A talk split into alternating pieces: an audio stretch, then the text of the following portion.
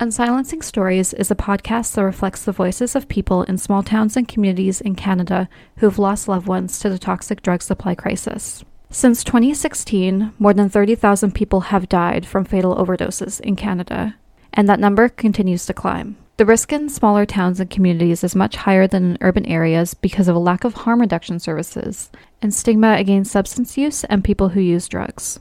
This podcast is part of a community based participatory research project facilitated by Erin Goodman, PhD, a faculty member at Kwantlen Polytechnic University in Surrey, BC, along with students Jenna Keeble and Ashley Pokernich. The aim was to assist collaborators in publicly memorializing their loved ones and expressing grief, as well as challenging silences imposed by dominant media organizations and stigma from society against substance use and people who use drugs. We hope these nuanced stories make it clear why why the government needs to be doing more to prevent further deaths. Please note, this podcast contains information about overdose death, grief, and trauma that may be distressing to listen to. In this episode, you'll hear Shauna Russell interviewing Stephanie Norton in Prince George, BC, about Stephanie's ex partner and friend who experienced a fatal overdose. Stephanie chose not to disclose their name due to privacy concerns. Yeah, Steph, do you want to tell me um, about who's the person that you want to memorialize today? Yeah, I'd, ra- I'd rather not say their name. They were living in Red Deer, Alberta. I think for me, like, the most important memory I have of that person is, like, the very first time I ever saw them. I've never seen a person in my life that was like them in any way. They, like, locked eyes with me, I locked eyes with them, and that was just it. It was, like, stuck to my life like glue in a not necessarily a perfect way, but no, like, no one else ever could be. It was just like a, a force of nature a charming force of nature. He's charming. what, um, like, what really stands out for you about him? I, I don't know. Like his energy, his confidence, his loyalty, his fearlessness, who like who he was is like unlike anyone like I've ever met in my life. It's like a definite loss for the world, let alone for me. He had a lot more that he could have shown the world that he chose not to. I think he did that on purpose. He didn't care. He wanted to have for himself but he shared it with me, right? Like I got to see it. Like, do you feel like you had a really different viewpoint of him than other people had? Like, you got to see like a different side of him than other people? Oh, absolutely. Like, no, nobody got to see that. Like, very few people, very few people who chose to show that to. Like, a handful of people in his well short life, but nobody really liked him at all. It's kind of horrible in a lot of ways, but like magical and powerful in a hundred other ways. Hilarious, also. no one ever made me laugh like that for sure. Never again. What was your like relationship to him like in the time that you knew him? Was it at first like of course like he was my partner, but then he became like my like asshole of older brother essentially who just like plagued my life. uh, but I wanted him there, like no matter how like much stress and strain and frustration he gave me, like I want, I still wanted him there. He was like a brother to me for sure. Yeah. What's your most vivid memory of him? Absolutely.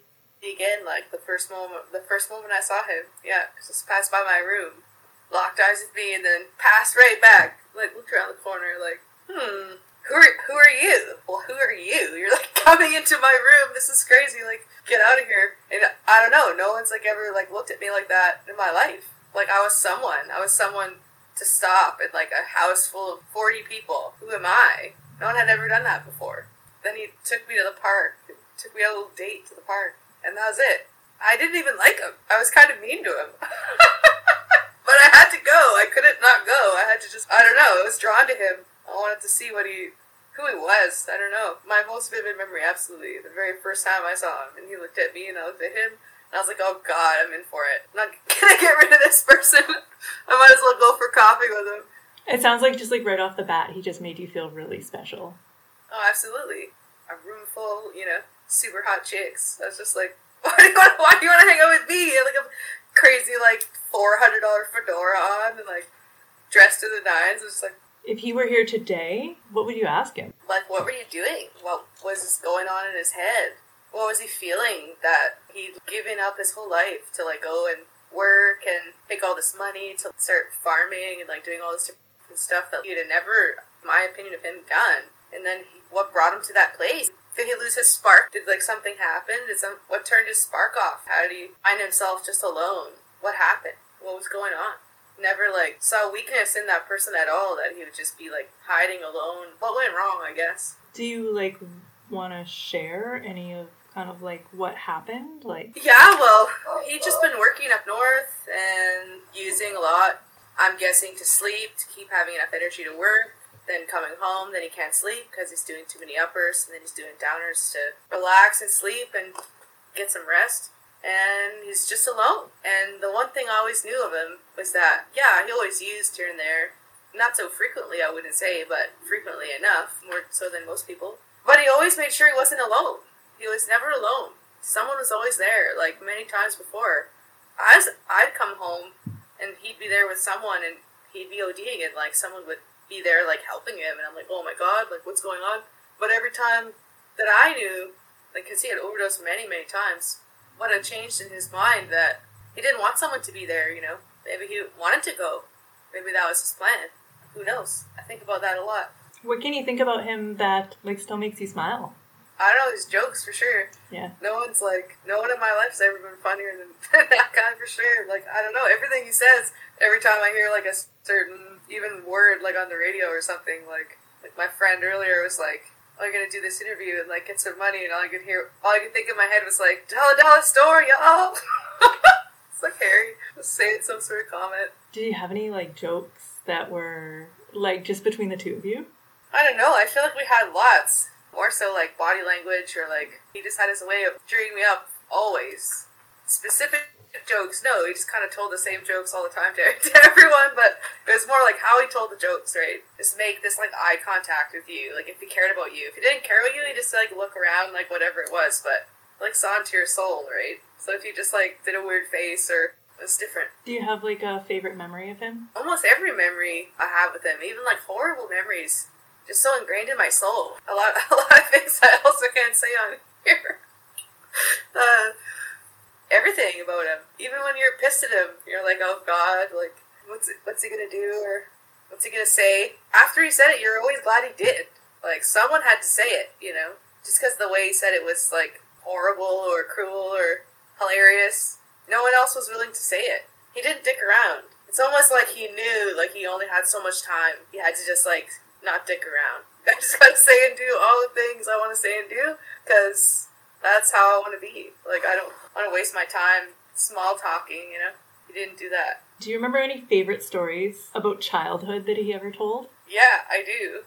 He had this story. It's like it's one of my favorite stories actually, especially now that I'm a mom. So I like really like it, especially now. But he'd say that his mom, like he was telling his mom, and him and his brother were like telling his mom, like, "Oh, we want all these cool toys for Christmas. Like we gotta have all these like deadly toys." And she was like, "Oh yeah, cool, fine. We'll go get those toys then." And she took him to the to the Walmart, like probably the Kmart actually at that time, but took him down to the Kmart and like let them fill. She's like, fill the cart with like whatever you guys want. Like just fill the cart up. And she, they were like, whoa, mom, like really? Like they were super poor, so they were super surprised.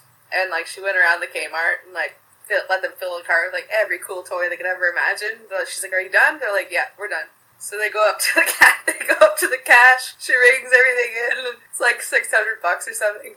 And the woman's like, you know, like what's you know form of payment? She's like, all right, now my kids think, oh, they just deserve all these things for Christmas. Oh, this is what they need. This is what all the other kids have. This is what's gonna ha- happen. So why don't you tell my kids why I can't why I can't afford to buy them any of the stuff in this cart? And then it's like faces went white. She's like crying at the till, and he was just like. I never asked for like anything for Christmas again. He was like, it just embarrassed the hell out of me. All these people are waiting, like the ladies bringing all this stuff in, and that's like when he learned like what poverty was, you know. He just like his mom just like threw it right in his face, like in like the biggest, most real way she could, you know. No parents ever do that. No parents don't tell their kids like what money even means. And she like told him he's like five years old. She's like this is what it means. Like we can't can't have any of this stuff, you know. But he didn't tell it in like a mean way.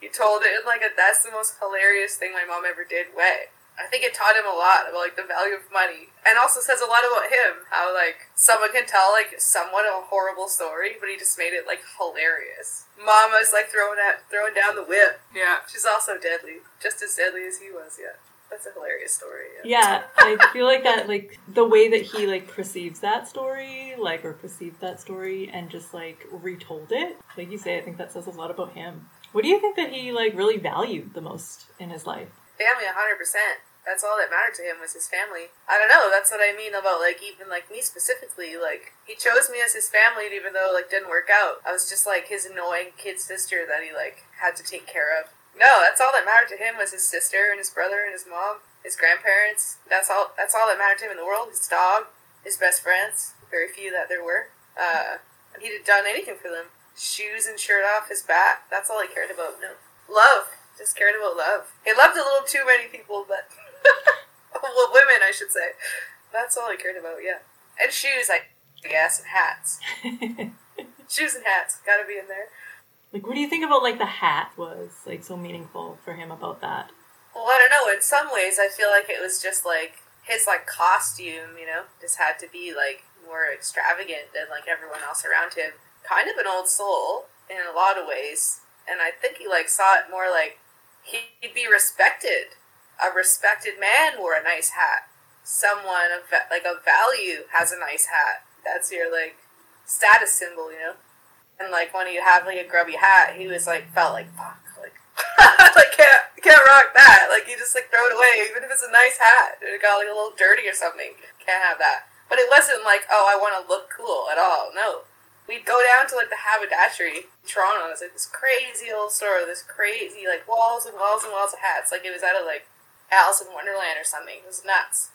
And this tiny old man, like gristly old, like ninety eight year old man, like ran the store. He's like eighty pounds. Look at that guy. Like no other way I'd ever seen him look at anybody. He just like respected this old man. He'd like tip his hat at him, like thanks for like giving me the power almost. And he'd go down there like once every few years and like buy a new hat. If he didn't respect you, you were nothing. If you didn't respect him, he made sure you respected him. He'd give you reasons why. And if he really wanted to make an impression, he'd go home and change his hat. so I think it's for sure just like respect. He made sure he wore that hat that day. He went home and like changed it, put his nicer hat on to take me to the park. He like wanted me to see his value. That's his prized possession, absolutely. Yeah. So, Steph, is there anything else that you want to add about about him? I don't know. I, I loved him for sure. I'll never meet another person or love another person like I did for him. He like touched my life more than almost anybody, and not something I was expecting at all. Came upon me like a hurricane. I'm in your life now, Steph. That's it. And I didn't think he'd ever go away. I never thought anything could take him out. I thought it'd be here wreaking havoc for like it forever. I didn't think anything could kill him. No one's invincible. Not when it comes to this, that's for sure. That brings us to the end of this episode of the Unsilencing Stories podcast. To listen to more interviews in the series, please go to www.unsilencingstories.com.